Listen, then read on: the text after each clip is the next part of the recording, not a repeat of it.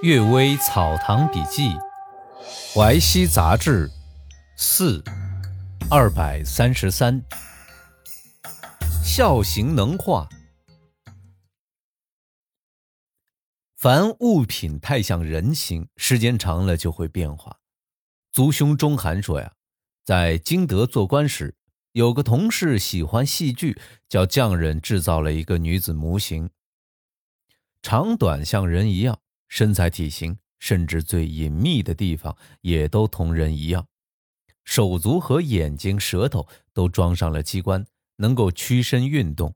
模型的衣裙首饰可以按季节更换，费去上百两银子，真是超过古代巧匠的制作。有时把它放在书房的桌子旁边，有时把它放在床上凳上坐着，用来开开玩笑。有一天晚上。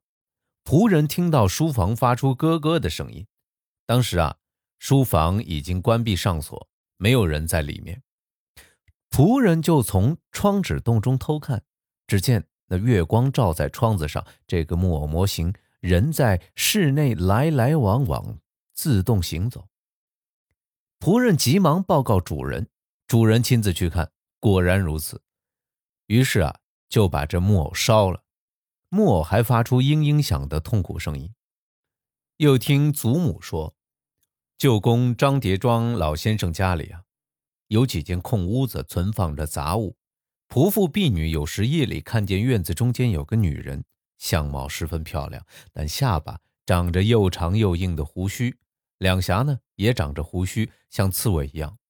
她带着四五个小孩子做游戏，那些小孩子有的跛脚，有的盲眼。有的头破脸伤，有的没有耳朵鼻子，有人来时就都隐身不见，大家不知道这是什么妖怪。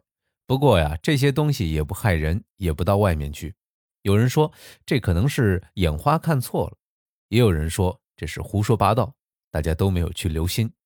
后来啊，检查这间空屋，看到有一套碎裂的虎丘泥人样子和夜晚见到的一样，那女人的胡须。就是本家小孩子玩耍时用笔墨画上去的。伏击判词。锦州方灵典说呀，小时候曾经患心气不宁的症状，工作稍微疲劳，全身就会轻轻发抖。服用枣仁、远志等药物，症状还有时发作，有时停止，不很有效果。一次啊，朋友家伏击请仙。说是请到了纯阳真人，他就请真人赐予仙方。那姬仙判道，这个症状表现在心，原因出在脾，脾虚使气息反转的缘故，可以炒白术，经常服用。经过实验啊，果然有效。他还说了一件事儿，说曾经向姬仙询问科举的前程，姬仙判道，科举考场的文字只要。笔酣墨饱，书味盎然，就考中了，何必预先查问呢？后来啊，到乾隆元年中进士，本考场分房的考官拿出试卷上的批语看，就是那判词上的八个字。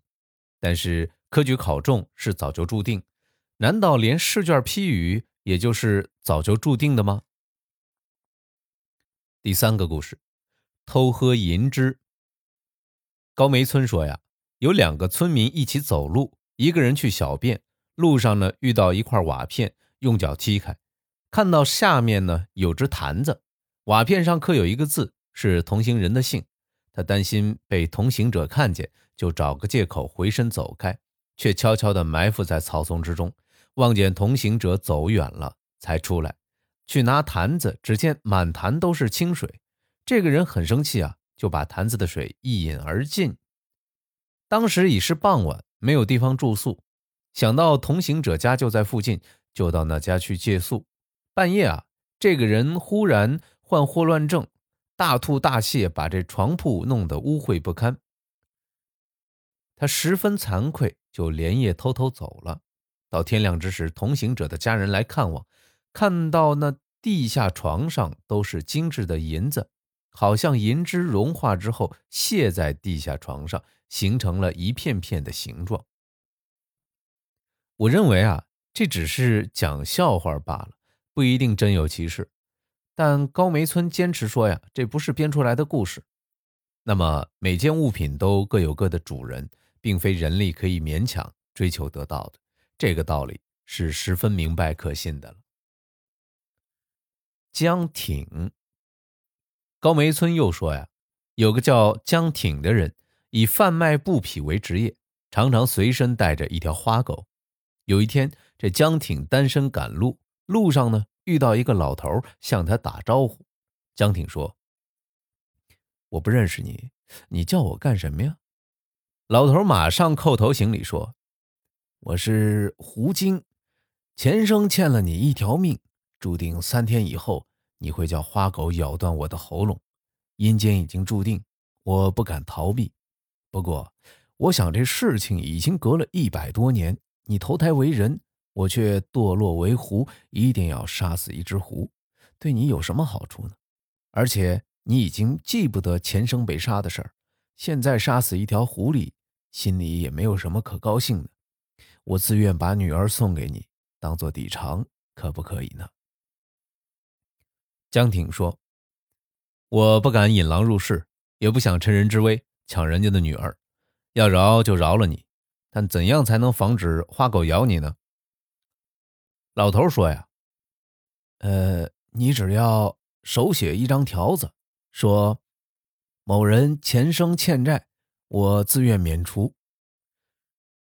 我拿去报告神灵，那么花狗就不会咬我了呀。凡是冤家债主，解脱的权利在本人，神灵不会不同意的。”刚好这江挺身边有带有记账的纸笔，就写了一张条子交给老头。老头高兴的跳起来就走了。七八年之后呀，这江挺泛布横渡大江，突然遇到暴风，船帆落不下，船快要倾覆之时，只见有个人冲上桅杆顶，拉断绳索，骑在帆上降落下来。远看呢，这有点像那个老头，一转眼就看不见了。大家都说呀，这只狐狸能够报恩。我说呀，这只狐狸没法子救自己，怎能到几千里之外去救别人呢？这是神灵因为江亭有好生之德，要延续他的寿命，所以派那只狐狸来相救罢了。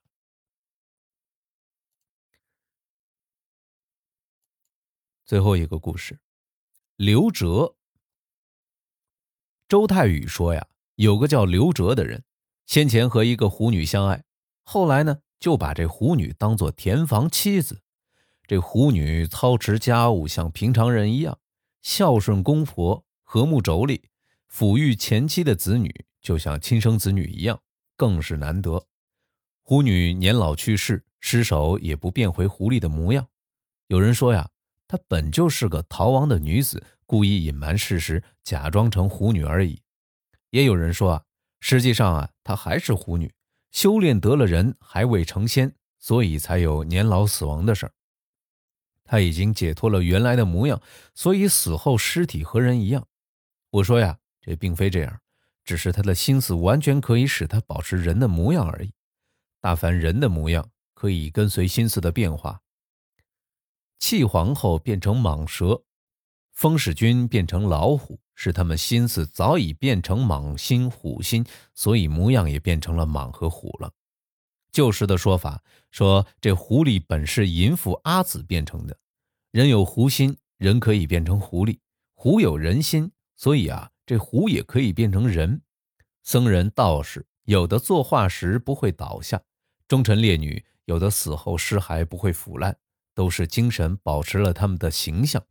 这个狐女死后不变形。就属于这一类吧。相传啊，这刘哲刚娶狐女的时候，心里啊不能没有疑虑。这狐女说：“要老婆，只是要适合管理家务罢了。假使能管理家务，和和人又有什么不同呢？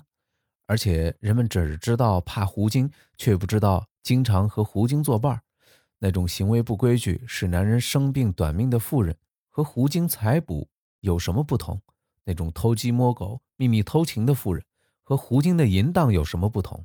那种挑拨离间、分裂家庭的妇人，和狐精的迷惑又有什么不同？那种偷盗家产、私自贴给亲爱者的妇人和胡金的偷盗有什么不同？那种吵架打骂使六亲不安的妇人和胡金的骚扰有什么不同？你怎么不怕那些妇人，反而害怕我呢？这胡女的心智啊，久已想在人之上，难怪他按人的生活开始，按人的死亡送终了。他讲的那些各种各类似的胡金的妇人啊。经过阴间六道轮回，按照他们的思想品格，只怕投生之后免不了真堕落成狐狸了呀！感谢各位收听今天的《阅微草堂笔记》啊，呃，对，读了这么久，呃，还有一小部分就读完了。感谢大家长久以来的陪伴，谢谢你，么么哒。